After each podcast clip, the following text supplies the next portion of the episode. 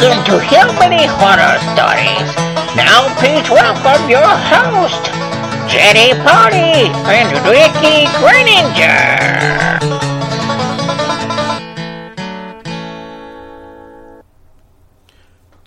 All right, everybody, welcome to the ninth edition of Hillbilly Horror Stories. I am super excited because Ricky's not here.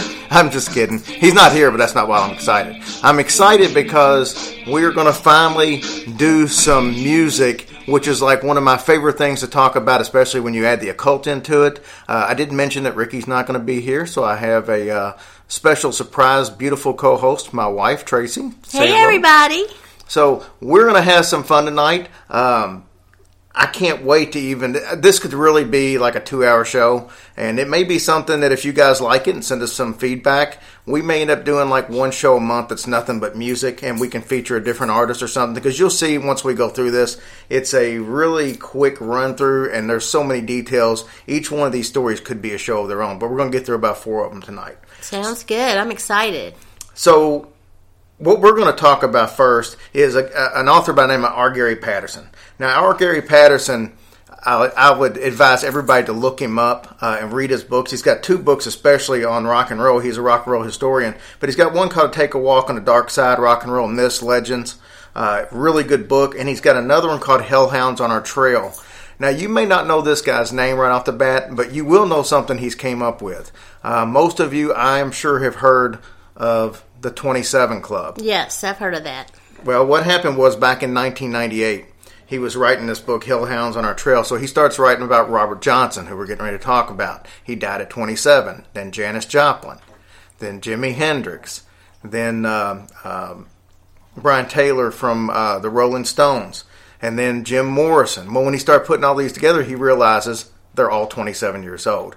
So he did a special on VH1 and what have you. So the 27 Club that everybody's heard about, he's the one that actually came up with that. So Wow, that's so interesting. And you know, just to know that all those people died at the age of 27, it's really I'm waiting to see what all he gets into with this book because he's got a couple of good books out. Um, he's very informative. So let's get started and talk about it. Well, like I said, you know, even since the time he's came out the book, you've had Kurt Cobain, you've had Amy Winehouse, and, a, and a bunch of other ones. Uh, so yeah, that's that's something that's not going away anyway soon. But but let's talk about um, Robert Johnson because most people, I, I'm guessing, since we have a, a, a younger crowd out here, most of you have never heard of Robert Johnson. Um, I want to play just a little snippet of this song for you. It's called Crossroads, Okay. which was it's going to really have a lot of meaning when we get into the crossroads here. You're, you're going to see where this song came from. All right, guys. I went to the crossroads, fell down on my knees. Yeah, sing it, Robert. Sing it, you bluesy bastard. Now, that song was covered by Eric Clapton, so a lot of you will know the Eric Clapton version of Crossroads. But here's the Robert Johnson story. Robert Johnson was born in 1911. Um, he's actually one of these people that died at 27 years old. That's not the, the famous part about Robert Johnson. The Robert Johnson part that that is the biggest myth out there is Robert was a horrible guitar player. He would hang out with the best guitar players in in the Delta area, and he played so bad that the people would, would come to the other blues players that were sitting out of these little honky tonks or what have you. They called them juke joints. The people that would come, listen to him would come up and beg the other people to get him off stage Oh, he my would gosh. he would get up and play like when they were on break or something, Oh. and they were like, "Oh my God, this guy is horrible." Oh, poor guy. So he leaves, he disappears for six weeks. He's out looking for his dad in Memphis, Tennessee. And when he comes back six weeks later, he's like the best blues guitarist in the area. Well, how'd that happen, though? Well, that's a good question because if you listen to any of the, the huge uh, the blues artists, one of the guys' uh, name was Sonny, he will tell you flat up that he sold his soul to the devil. Now, you may ask, okay, well, that's kind of a just brave statement for somebody to make. But here's why. In the Delta, it's, it's a really known myth and legend that if you want to get good at music, you go down to what they call the crossroads, thus the song Crossroads. Now, the crossroads is in Clarksdale, Mississippi, which is where he was at the time, between Highway 61 and 49. That's the crossroads. in voodoo, they say that if you go down to this crossroads and you just play a few, you know, uh, a few strums of the guitar, you'll feel a presence behind you. Wow. It's a gentleman by the name of Scratch. Scratch is also Satan. Oh God. So think about the whole devil went down to Georgia deal with, with Charlie Daniels. All this was based on, on these myths. Wow, I did not know that. So what happens is he goes down and, and you play these these uh, couple strums. You feel the presence. You hand the guitar behind your back. You don't dare look. You just hand it behind your back. You will hear Satan tune your guitar to a certain pitch. He's going to hand it back to you. If you take the guitar back, you're agreeing to a pact with the devil. If you don't, then you don't. So when you take the guitar back, here's what you're going to get. You're going to become fantastic. You're going to have adoring fans. You're going to have tons of women, fame, fortune, but you're not going to live very long, just the way that it is. So you have to make that decision. You want to live that short fame life or be a nobody, basically? Is that what you're Basically. saying? Oh. So he spent time playing guitars inside these cemeteries that are right there at the crossroads. And there you go. So he goes back. Now all of a sudden he's the greatest blues guitarist around. Everybody loves him. He's going to all these juke joints. He even had a cataract in his eye. And um, so when he would le- lean down sometimes and the light would hit it a certain way, people would swear that was like the evil eye. Ooh. Now he also invented there was a there was a um, a little move that he did that he called the Robert Robert Johnson turnaround. Mm-hmm. Sometimes on stage, when he would get to a certain lick that he didn't want to see the audience see how he played, he would turn around, and that was the audience would then say he's doing something he doesn't want us to see. That's the Satanistic uh, plays that he's learned, and, and he's not allowing us to be able to see it. Well, what happened with uh, with uh, Robert? He had plenty of women. He picked out a, a little woman every juke joint he went to. Mm-hmm. Well, one night he apparently uh, picked out the um wife of the club owner. Oh, yeah, that wasn't smart. Yeah, probably. not good. He had one of the blues guys that he used to hang around, tell him all the time, never drink from an open bottle of whiskey. Wow. And apparently, well, apparently this guy knew what he was talking about. So at this club with this woman, uh, guy's wife, he gets an open bottle of whiskey. He drinks it. It was laced with strychnine. oh man. He died a very gruesome death. Took him three days to die. He went to a buddy's house. They took him a couple of houses down. Took him three days to die. And, and the legend says that when he died, he was on all fours, howling like a dog. He was in so much pain. Oh my God! Why in the world would it take three days though? I mean, Well, do you think that was the devil just making no, him suffer? Strychnine's a poison that just doesn't. Uh, oh, I it's thought not, that no, it's not going to work very quick. Strychnine is basically rat poison. Oh, so I you know, gotcha. it depends on how much you drink or what have you. There's not going to Oh, be that I much see. in there. Ooh, that's So- terrible. We're gonna we're gonna lead from Robert Johnson uh, onto uh, R. Gary Patterson that, that wrote this story. So he was one day he was in Mississippi, and some friends of his said, "Hey, let's go down to the crossroads." Mm-hmm. So they went down the crossroads. It was him, a guy friend of his, and a woman friend of his, and his girlfriend. So four of them go down to the crossroads. And when they show up, the young lady that was there, not his girlfriend, but the other young lady, she sees a black snake curled around a headstone. She starts hitting it with a stick. Mm-hmm. And he's, you know, he's always like, well, I don't think I would be doing that if I was you. Probably just leave that alone. Yeah. And so his friend said, hey, let's let's get a bag and let's dig some of this dirt up. I mean, we're here at the infamous crossroads. Let's take some of this home with us. So they all get little bags of dirt and they take them home with them. The young lady that was hitting the snake, um, the the night that she got home, she suffered a brain aneurysm. Wow. She survived it, but she suffered a brain aneurysm. yeah. 15 minutes after leaving while still driving, one of his best friends had a heart attack on the way home. Oh my God! Because they had the dirt. I guess because they've got this dirt. Oh wow. So then, you know, R. Gary Patterson, he's out to dinner with a couple of people, the basis from 10 Years After, which is really into all this uh, paranormal stuff. And then he was also with Eric Clapton's drummer. And he said, Hey, I got some of this dirt out in the car. And, and Clapton's drummer's like, Oh, no, no. Because keep in mind, Clapton was obsessed with Robert Johnson. They even re recorded the Crossroads. He knows the story. And he's like, That's, not, that's too much mojo. Yeah. I don't want that stuff to do with it. Well, when he goes home, he finds out, or gets in the car, he finds out that he doesn't have the bag in there. Guess who has the bag? His girlfriend. And his girlfriend calls him, so there's all kinds of weird shit going on at her house. The alarm's going off in her house. It won't go off. She can't do anything. So he gets him to go ahead and take the dirt, and he tells her just take it out to a river Right. and just toss it. You know, he don't know if that's going to do any good or not. But the bottom line is, you know, it's it's going to be something that, that he thinks at least mentally will ease her mind. So that's cool. That's kind of what he did to uh, to fix the problem. So you know you've got stories now with the crossroads, and like I said, that's right there in Clarksdale, Mississippi, and that's going to kind of lead us into the next story. So And- wait though, but did so did nothing bad happen to her then after she dumped the dirt in the river? Do you No, know? no, just the, the, all the stuff that was happening at the house. No. Well, don't be touching stuff you ain't supposed to be touching. Well, and that's and that would probably be uh, my viewpoint. Is probably just don't touch stuff that you don't need to be touching. So that's going to lead us into the infamous Led Zeppelin, and this is kind of a long story, but this bears a lot of details if you're really going to get the true test of it. Um, man, I don't even know where to start. You know, let's let's first start with I want to talk about Kenneth Angler. Kenneth Angler is a gentleman that was a known Satanist. He was a worshiper of Aleister Crowley. So let's talk about Aleister Crowley so you can get back.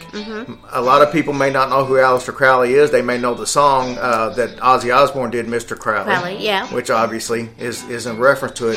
Aleister Crowley, God, we could do two shows on him alone Yeah. late 1800s uh, Scotland. He basically was the most evil man in Great Britain. No kidding. He was known as the most evil man. He was all about Satan worshiping. He was all about conjuring demons. Uh, he bought a house called Boleskine House, and Boleskine House was actually built uh, on land that was a church that was burnt down with his entire congregation in it. oh my gosh. Uh, it actually had the, the last man ever beheaded in Scotland. Actually, had lived there. Also, I mean, it's just tons of bad stuff happened in this house. Well, Aleister Crowley actually went in this house. He did a summon of demons, two specific demons, uh, from this book. It's a six month summoning. So you got to start to finish is six months. You got to do a little bit each day. Dang. And supposedly, what happened is he left before the curse was or the uh, the summoning was completely done. So all these demons that he had already summoned were stuck. well, why in the heck would you go to all that and get almost to the end and stop? He actually had a friend that I think it was in France that had a, a major problem. He left to go actually help him. Oh, my goodness. But these demons were in there, and I mean, so much to the point to where Aleister Crowley even said that there were times where he would hear scratching on the outside of his door and beating and heavy breathing. The word, but he wasn't scared of this stuff because that's what he was trying to get. Well, yeah, I understand that, but you think the demons would be pretty pissed off at that guy for making them be stuck there, and you would think that they would go after him in some I form. think they were just happy to be free. Well, So this was, you know, so this was his house. This was his demons and all this. Well, Kenneth Angler was a uh, uh, he's known Satan worshiper, worshipped Aleister Crowley. He is also a um, uh, movie maker. So he made a movie that he had wanted Mick Jagger to write the score for, which he did. He even had Mick Jagger's brother was in the movie. Oh, wow, I didn't Um, know that. Yeah, it was. It's just you know, it's one of those little cheesy B type movies, but it was about Satan, and that's that's all he wanted to do. Mm-hmm. Uh, was movies like that. So he goes to an auction for because this Boleskine house that was Crowley's was for sale. Mm-hmm. Well, he meets Jimmy Page there from Zeppelin. Jimmy Page actually outbids him and buys this house. Ah. See, Jimmy Page was also a huge Aleister Crowley fan. He never admitted he was a Satan worshiper, but it's obvious if you listen to, like I said, we could do a whole show on nothing but Jimmy Page and the occult. There are tons of things that Jimmy Page has listed from from symbols to what he's named studios to messages and songs Yeah. that flat up say he believes. He even said that he he incorporates Aleister Crowley into his everyday life, and if you want to be successful, that's what you have to do nowadays. Um, you know, Aleister Crowley was somebody who admitted to doing children's sacrifices, and the blood of a child was the most pure, and all that. So Jimmy Page to admittedly say, "Hey, I believe in all this stuff, and I incorporate this," it tells you that you know Yeah. where his his frame of mind is. That's insane. It is. So Kenneth Angler says, "Hey, I want to do this movie called Lucifer Rising, and I want Jimmy Page to do the score." Mm-hmm. So Jimmy says, "Okay, I'll do that for you." Well, why did Jimmy agree to do this? Because remember, I told you about the, the guy that was the last guy beheaded in England. yes. There's rumors that you can hear his head rolling down the steps Oh. in this Boleskine house. Nice. Jimmy Page swears he could hear it, so he asked this Kenneth Engler guy to come over and, I guess, kind of cleanse the house Uh-huh. and get rid of this. And in return, he agreed to do this score. Gotcha. Well, when it all came to done, there was all kinds of stuff going with this movie that were problems. The kid, the five year old kid that was supposed to play Baby Satan, he accidentally jumped from his uh, death from like a, a five story window. Well, how do you accidentally? Well, he was a five year old kid. I guess he fell out the window. Oh, Um, Well, then, not- then the guy that was going to play the teenage version of Lucifer, he actually joined the Manson family. oh And my was god! part of that whole thing. It just gets worse. So then um, Page isn't getting this thing to him, and when he does get it to him, he's not real happy with it, so he curses him. He says, I'm putting a curse on Oh, Jimmy Page. Great, Jimmy. Yeah, Way to go. So, you know, way to go. Way to, way to not put out the music. And, I, and you listen to some of the music, it's hard to find, but some of this music, man, it's just, it sounds demonic. So, I mean, there's there's no ifs, ands, or buts. So they puts this curse on them. Now, you're talking mid 70s now. Right after the curse was put on them, they were trying to go on tour. John Bonham had several car wrecks, like three or four. So they had to keep canceling the tour. no kidding. Then John Paul Jones broke his left hand. They had to cancel the tour because he's the bass player. Oh yeah, so he can't play. Yeah, can't play. then Robert Plant and his wife were involved in a real bad car accident. Matter of fact, Robert Plant was in a wheelchair even when they did the Presence album Wow. through the whole thing. So then they had to keep canceling the tour. Now notice Jimmy Page isn't affected by any of this stuff. Right. It's just the people around him. So they finally get the tour going, 1977.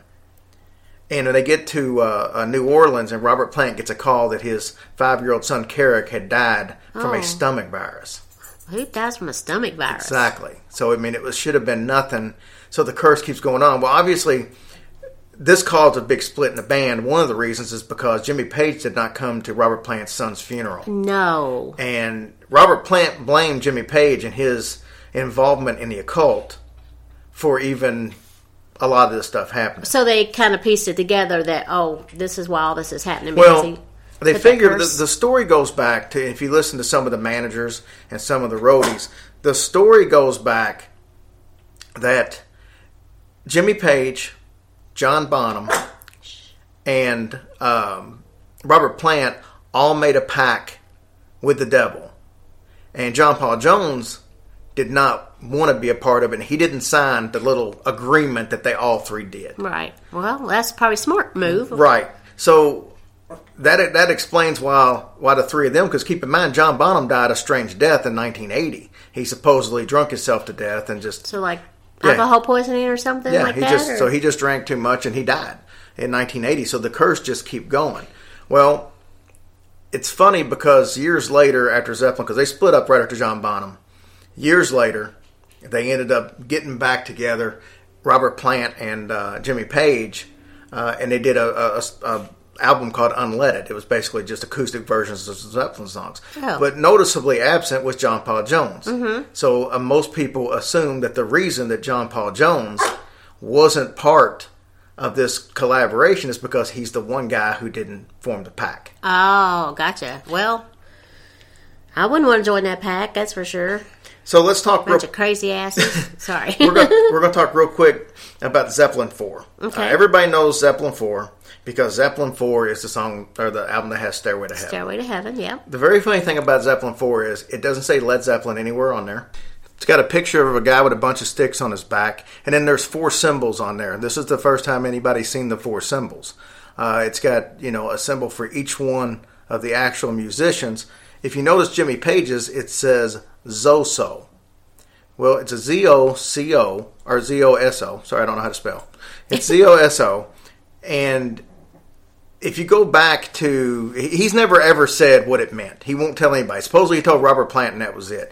But Z-O-Z-O, which is Zozo, is actually a demon that's been around for thousands of years in lore. It is actually the gatekeeper of hell. Nice. It is a um, demon that you can conjure up a lot of times with um, uh, a spirit board or a, a Ouija board or a spirit box. Uh, so it's like it's like one of those demons you don't want to mess with. It's the worst of the worst. So it kind of makes sense that that's what that means. Also, if you look at it, you'll see the Z O S O, and there's a little symbol at the end that makes it look like S O L. That's soul, S O L. That's another word for sun. Shit out of luck. Yeah, shit Oh. out of luck. but that's that's another word for sun. Aleister Crowley used to use the word sun, and he used to use the word S O L in terms of using instead of saying that Satan, he would use those two words. Oh, wow. Once again, another one of those deals where Jimmy Page threw little things in. Even if you put that symbol backwards, it still spells S O L. Even on the, if you look at the whole symbol backwards, there's an S O L there also. Oh, uh, wow. When Jimmy Page opened up his uh, studios, he named it Sol Studios, which is the same as you saying Satan Studios. Tons of stuff, like I said, with the, with the Jimmy Page. Everybody's familiar with the Zeppelin uh, uh, kind of emblem. It's the old guy holding a lantern. That's Yes. actually from a tarot card, uh, the Hermit, and that tarot card was created by Aleister Crowley.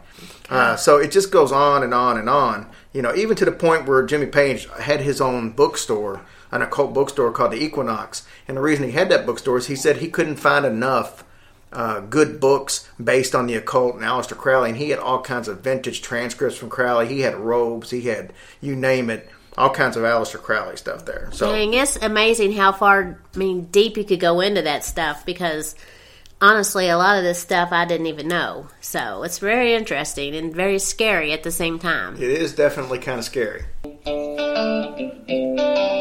Well, that brings up our next featured little guest that we're going to talk about, Lynyrd Skynyrd. Uh, now, I'd like to be able to say that luckily Lynyrd Skynyrd doesn't have any kind of uh, occult or anything on here. It's just kind of a cool little story.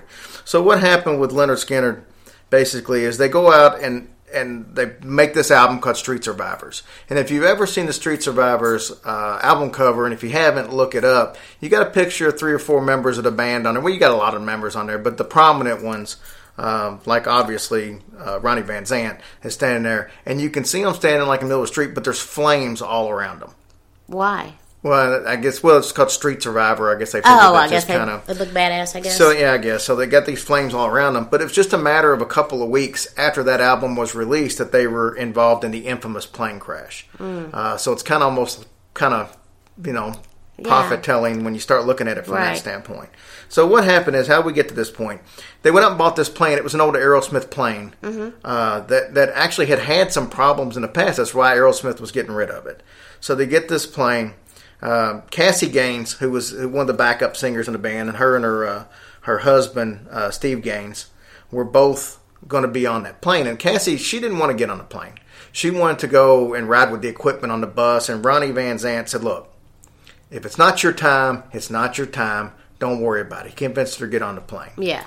Well, then Joe Billingsley called from Arkansas, and she said, "Look, I had a bad dream. This plane was going to crash. Please fly commercial." They refused. They got on the plane, and uh, the rest is history. I mean, it was supposed to be going from uh, South Carolina to Louisiana, and it crashed in the swamps. Oh, my uh, in. Louisiana, killing obviously Ronnie Van Zant, Yeah. Steve and Cassie Gaines, a bunch of other people that were that were members of the band, production people, Right. stuff like that. I mean, if the plane crash wasn't bad enough, then you had a situation with Steve Gaines and uh, Ronnie Van Zant with grave robbers. Uh, you know, you got a situation where Ronnie is the main main one here because he was buried in his famous hat that everybody recognizes him for, barefoot, and had his fishing pole. Uh, Steve, on the other hand, was uh, incinerated. What do you call that? Not incinerated. What's it? What's that called? It's called burned. burned up. You would It's called cremation. You would have thought that actually happened from the plane, but I guess the plane didn't do its job. So well, you know what?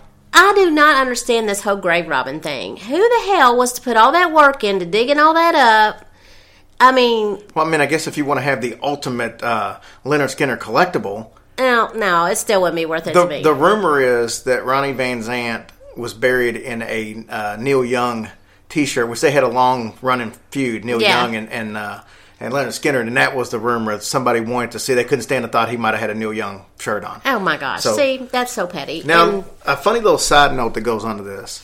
Um, Lynyrd Skynyrd, obviously, after after years of, of uh, putting stuff back together, Johnny Van Zant, who is Ronnie's uh, little brother, decided to, to take over as lead singer. Now, Ronnie supposedly, when he was like 15 years old, said, "You're going to be singing for this band one day." no kidding. Yeah, so he kind of had foreshadowed it a little bit. And when when you seen the band back in the early days after they got together, when they did Freebird, uh, nobody sang it. They took they took Ronnie's hat, they put it on the microphone stand, they put a spotlight on it, and they played the music, but nobody sang Freebird. Because because Johnny said he just didn't feel like, Oh. out of respect, that he could do that. Oh, yeah, I understand that. Well, the story goes that one day Johnny was walking down the street. He saw a bird. He he looked at it. The bird was struggling. He picked it up and it had some fishing line or something around the you know one of its wings and its leg, and it couldn't do anything. And he moved, removed the line, and the bird kind of flew off. And he said he just kind of looked up, and the bird flew up and kind of was sitting on a post or something, was looking down, and he said to him that was his brother's way of saying, Yeah, symbol, yeah. it's okay to sing that song." And from that point on, they started Oh, singing Freebird. That's cool. I mean, that's really great. So we're going to go to this last one. And I think this last one may disappoint some, it may shock some. And you're probably going to have some people saying I'm full of shit and this is my interpretation. But, you know, this is a story that I've known for years and years and years. And it's the story of Hotel California. Um, instead of instead of going right into it, I need to tell you some background because once you hear the background, it will make more sense when we start talking about the lyrics. Had you ever heard this before today? No. And were you not shocked when you got into details? Uh, yes, I was very shocked. You know, it's kind of like when you've been singing the wrong words to songs all these years. which, which I know you to do. Oh well, I do. I'm sorry. And you know, uh, Beast of Burden. I always thought it was pizza burning. So yeah, there we go. But when I found out some details about these songs, it was very, um, it was disturbing to be honest. I mean, we didn't even cover "Stairway to Heaven." Oh no! And let me tell you, because we we kind of went over a little bit with that today, and I will not um, think of these songs the same way ever again. And I'm going to see that bald head um, on "Stairway to Heaven," and um, I mean, you just have to. You have to really look into it to see what I'm talking about. But um, yeah, there's some very interesting facts that I would never have thought of. But when you hear the lyrics, and then you kind of get the background, it really does all make sense now. All right, so let's talk about Hotel California. First of all, Anton LaVey. Now, I know we've talked about this gentleman before, with Aleister Crowley. He was a huge Aleister Crowley fan. Anton LaVey started the First Church of Satan, 1969, San Francisco, California. Mm-hmm. And the street that the, that the church was on, it was converted out of an old hotel, and it was on the street, California Gotcha. thus the name Hotel mm-hmm. California. Mm-hmm. Now, remember that date, 1969, because we're going to cover some lyrics here. Now, think about it from this standpoint, because if you've listened to the song before, you may not have thought some of it made sense, but now it may make a little sense. So let's start in the beginning. Or not the very beginning, but, but let's jump in a little bit, because we're not going to cover all of them due to the shortage of time. But it says, There she stood in the doorway. I heard the mission bell. I was thinking to myself, this could be heaven or this could be hell. So, right there, you've got somebody that's like, you know, which direction do I go? I don't know what I'm in for tonight, but, you know, I Either. I'm going to have good sex or I'm not going to have any sex, sort of like that. Well, that could be. And uh, so that Could be heaven or it could be hell. Yeah, so I live in hell continuously, apparently. Oh shit, honey. So here's the here's where it starts getting good. So I called up the captain. Please bring me my wine. He said we haven't had that spirit here since 1969. Anybody will tell you first of all when you're actually talking about liquors, you don't ever use the term spirit for one. It's spirits as in plural, but it's Yeah, never spirit, spirit. Yeah, for oh, one. So the fact that the Church of Satan was started in 1969 there, this is more in reference to the Holy Spirit of sacramental wine, the, the blood of Christ. So when he says we haven't had that spirit here since 1969, that means basically there's been no Christ there since 1969. So let's go on to mirrors on the ceiling, pink champagne on ice. And she said, We're all just prisoners here of our own device. But when you think about that standpoint, pink champagne on ice, mirrors on the ceiling, you're talking about divulging. You're talking about uh, excess, you know, which is something people are known for in California. I mean, that's where you got all the celebrities, and, you know, we start thinking like the Kardashians, and everything is just overblown, and $15,000 parties, and, and what have you. So that's kind of what that's in reference to. But when she says we're all just prisoners here of our own device, then what do you, what do you think about when you think about hell? What do you think about like in Creed's uh, my own prison. I mean, it's the same type of situation. You know, we're here because of our own actions. So that kind of makes you think a little more about hell. But if that doesn't really give it to you, the next lines will. And in the master's chamber, think about that the master's chamber, they gathered for the feast. They stab it with their steely knife, but they just can't kill the beast. Well, I mean, that's kind of blatant right there when you start talking about the beast. What else is that going to come to? It goes right to the right to the Bible, Revelations, and Right. and, and you know, killing the beast. Now, here's how the song ends. Now, this is something you need a little more background on. He says, Relax, said the night man. We are programmed to receive.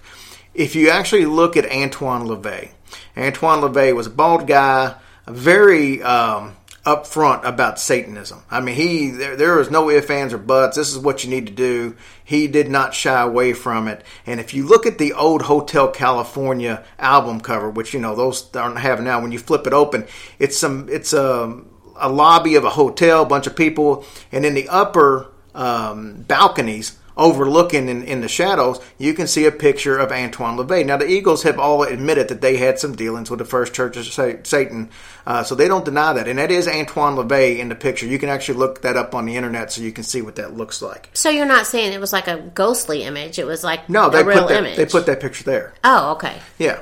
Um, but where it says we are programmed to receive, that's one of the teachings of Anton LaVey. He tells you that they program their people. All the Satanists that are part of their church, they program them. So mm-hmm. when they say we are programmed to receive, that's what that means. But here's the best part you can check out anytime you anytime you want, but you can never leave. That's how the song ends. Now, a lot of people hear check out and they think hotel. That's not what this means. When they say check out here, it just basically means you can commit suicide. You're not getting away. Your soul already belongs to the devil. That's oh. basically what that's telling you. You can check out anytime you'd like, but you can never leave. Oh my gosh. See, I would never. I wouldn't. I mean, never would have think. You know, that's what that meant, So, and that is so creepy. So, with that being said, we have ran extremely over. This is going to end up being a 34, 35 minute show, but I knew it would be. Um, but we do have some time restraints, so we're going to cut it short. If you like the music thing, please send me some messages because we can do one of these a month where we do nothing but music. Maybe it's an extra. Maybe we do our four regular shows and do one of these extra. Uh, but you can see we, we've barely even touched on any of this stuff. I could have done a whole one on Zeppelin and went longer than this. Or I can sing for you either way.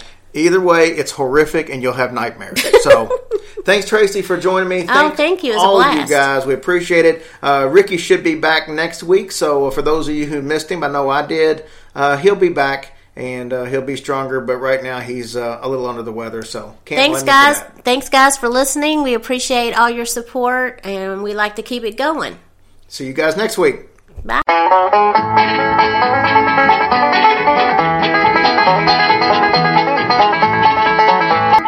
Would like to thank you folks for kindly dropping in. You're all invited back next week to this locality to have a heaping helping of their hospitality. Hillbilly, that is. Y'all come back now. Here.